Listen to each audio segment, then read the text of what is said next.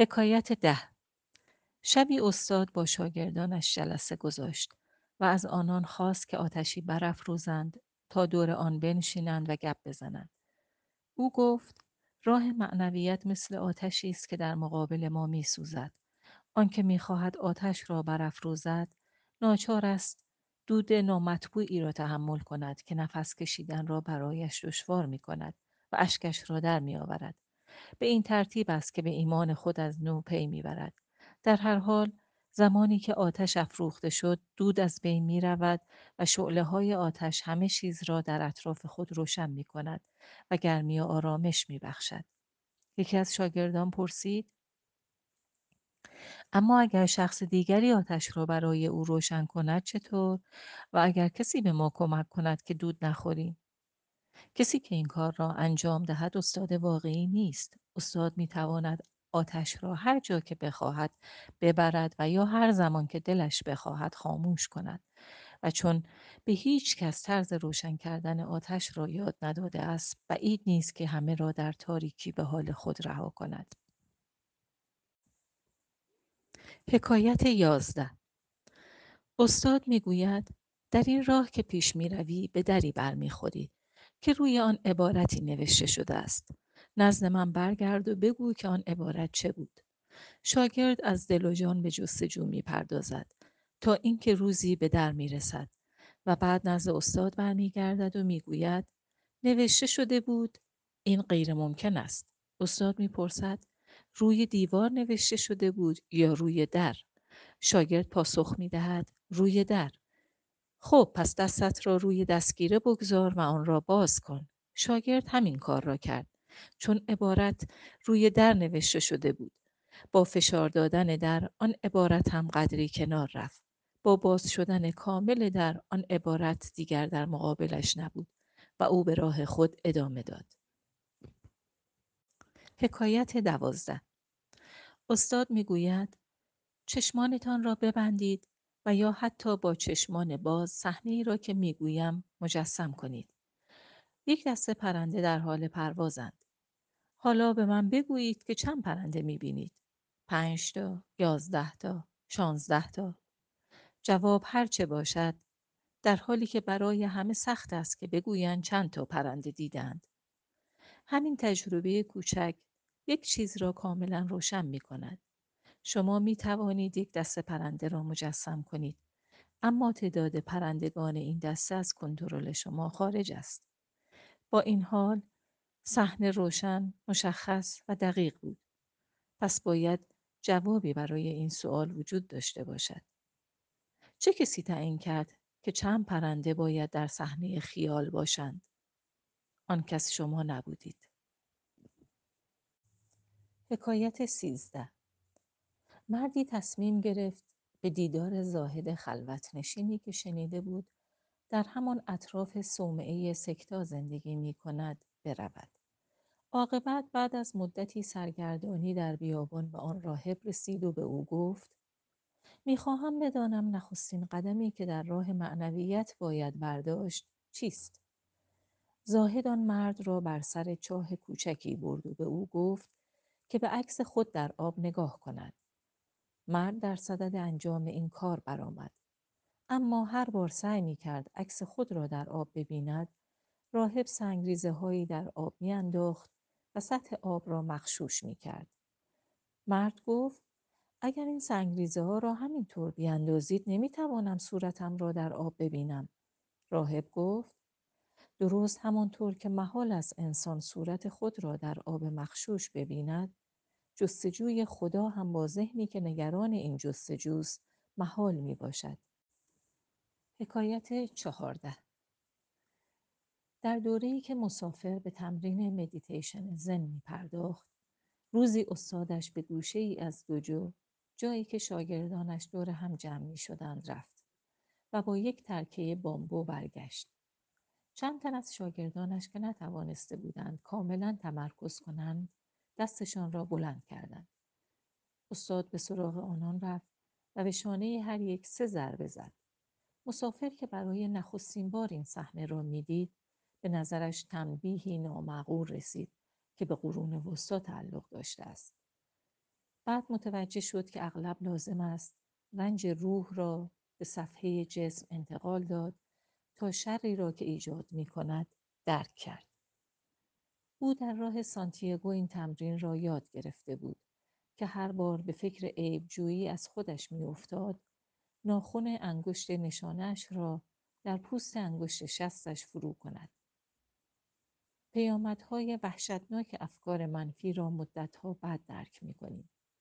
اما اگر مجال دهیم این گونه افکار خود را به صورت درد جسمی آشکار کنند می توانیم بفهمیم چه صدمه به ما می‌زنند. آنگاه می توانیم آن افکار را از خود برانیم. حکایت پانزده بیمار سی و دو ساله‌ای به سراغ ریچارد کراولی درمانگر رفت و ناراحتی خود را با او در میان گذاشت. من بی اختیار انگشت شستم را می مکم. کراولی به او گفت زیاد نگران این موضوع نباش بلکه هر روز یک انگشت متفاوت را بمک. بیمار سعی کرد به این راهنمایی عمل کند. اما هر بار دستش را به طرف دهانش می آورد مجبور می شد به اختیار خودش انتخاب کند که آن روز باید کدام انگشت را کانون توجه خود قرار دهد. هنوز هفته به سر نرسیده بود که عادتش از سرش افتاد. ریچارد کراولی می گوید وقتی کار بدی به صورت عادت در می آید حل و فصل آن مشکل است. اما وقتی لازم می شود ما رفتار تازه‌ای در پیش گیریم تصمیمات جدیدی اتخاذ کنیم و انتخابهای تازه‌ای به عمل آوریم. به این آگاهی دست میابیم که به زحمتش نمیارزد. حکایت شماره شانزده. در روم باستان یک گروه از غیبگویان به نام گروه سیبیل نه کتاب در پیشگویی آینده امپراتوری روم نوشتند. و کتابها را نزد تیبریوس بردند. امپراتور روم پرسید قیمت کتابها چند است؟ سیبیل ها پاسخ دادند یکصد سکه طلا. تیبریوس با خشم آنان را از حضور خود راند. سیبیل ها سه تا از کتاب ها را سوزاندند و بازگشتند و به تیبریوس گفتند هنوز هم قیمتشان یکصد سکه طلاست. تیبریوس خندید و قبول نکرد. آخر چرا برای شش کتاب باید پول نه کتاب را می‌داد؟ سیبیل ها سه کتاب دیگر را هم سوزاندند و با سه کتاب باقی مانده برگشتند و گفتند قیمت کتاب ها هنوز یکصد سکه طلاست. کنجکاوی بر تیبریوس غلبه کرد و او تصمیم گرفت این پول را بپردازد. اما فقط توانست قسمتی از آینده امپراتوری خود را بخواند. استاد می‌گوید یک بخش مهم از زندگی این است که وقتی فرصتها به ما عرضه می شوند چانه نزنیم.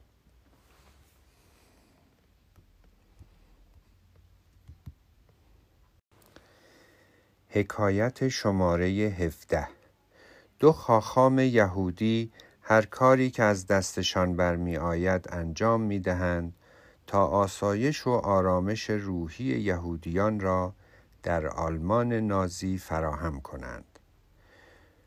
تا دو سال با ترس غیرقابل تحملی می توانند از دست ستمکاران نازی بگریزند و به انجام اعمال مذهبی خود در اجتماعات گوناگون بپردازند. اما عاقبت دستگیر و زندانی می شوند. یکی از خاخام ها از وحشت این که چه بلایی ممکن است بر سرشان آید مدام دعا می خاند در حالی که دیگری از صبح تا شب می خوابد. خاخامی که ترسیده است به او می گوید چرا این رفتار را در پیش گرفته ای؟ دیگری پاسخ می دهد برای حفظ قدرتم می‌دانم که بعدا با آن نیاز پیدا می کنم مگر تو نمی ترسی؟ ما نمی‌دانیم که چه بلایی بر سرمان خواهد آمد. من هم تا زمانی که دستگیر شدیم می ترسیدم حالا که زندانی هستم ترس از این که چه بلایی بر سرمان خواهد آمد چه فایده ای دارد؟ زمان ترس سپری شده است. الان زمان امید است. حکایت شماره هجده.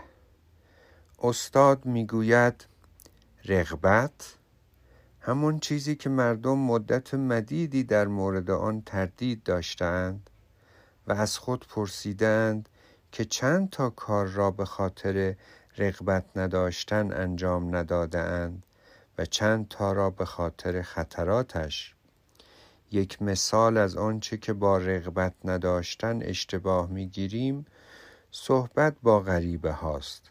چه یک گفتگو باشد یا یک تماس ساده یا درد دل. ما به ندرت با غریبه ها صحبت می کنیم و همیشه می گوییم اینطور بهتر است. به این ترتیب کار به آنجا ختم می شود که نه کمکی به کسی می کنیم و نه زندگی به ما کمکی می کند فاصله گرفتنمان از مردم سبب می شود که مهم و مطمئن از خود جلوه کنیم. اما در واقع نگذاشته ایم صدای فرشتمان از طریق کلمات دیگران به گوشمان برسد.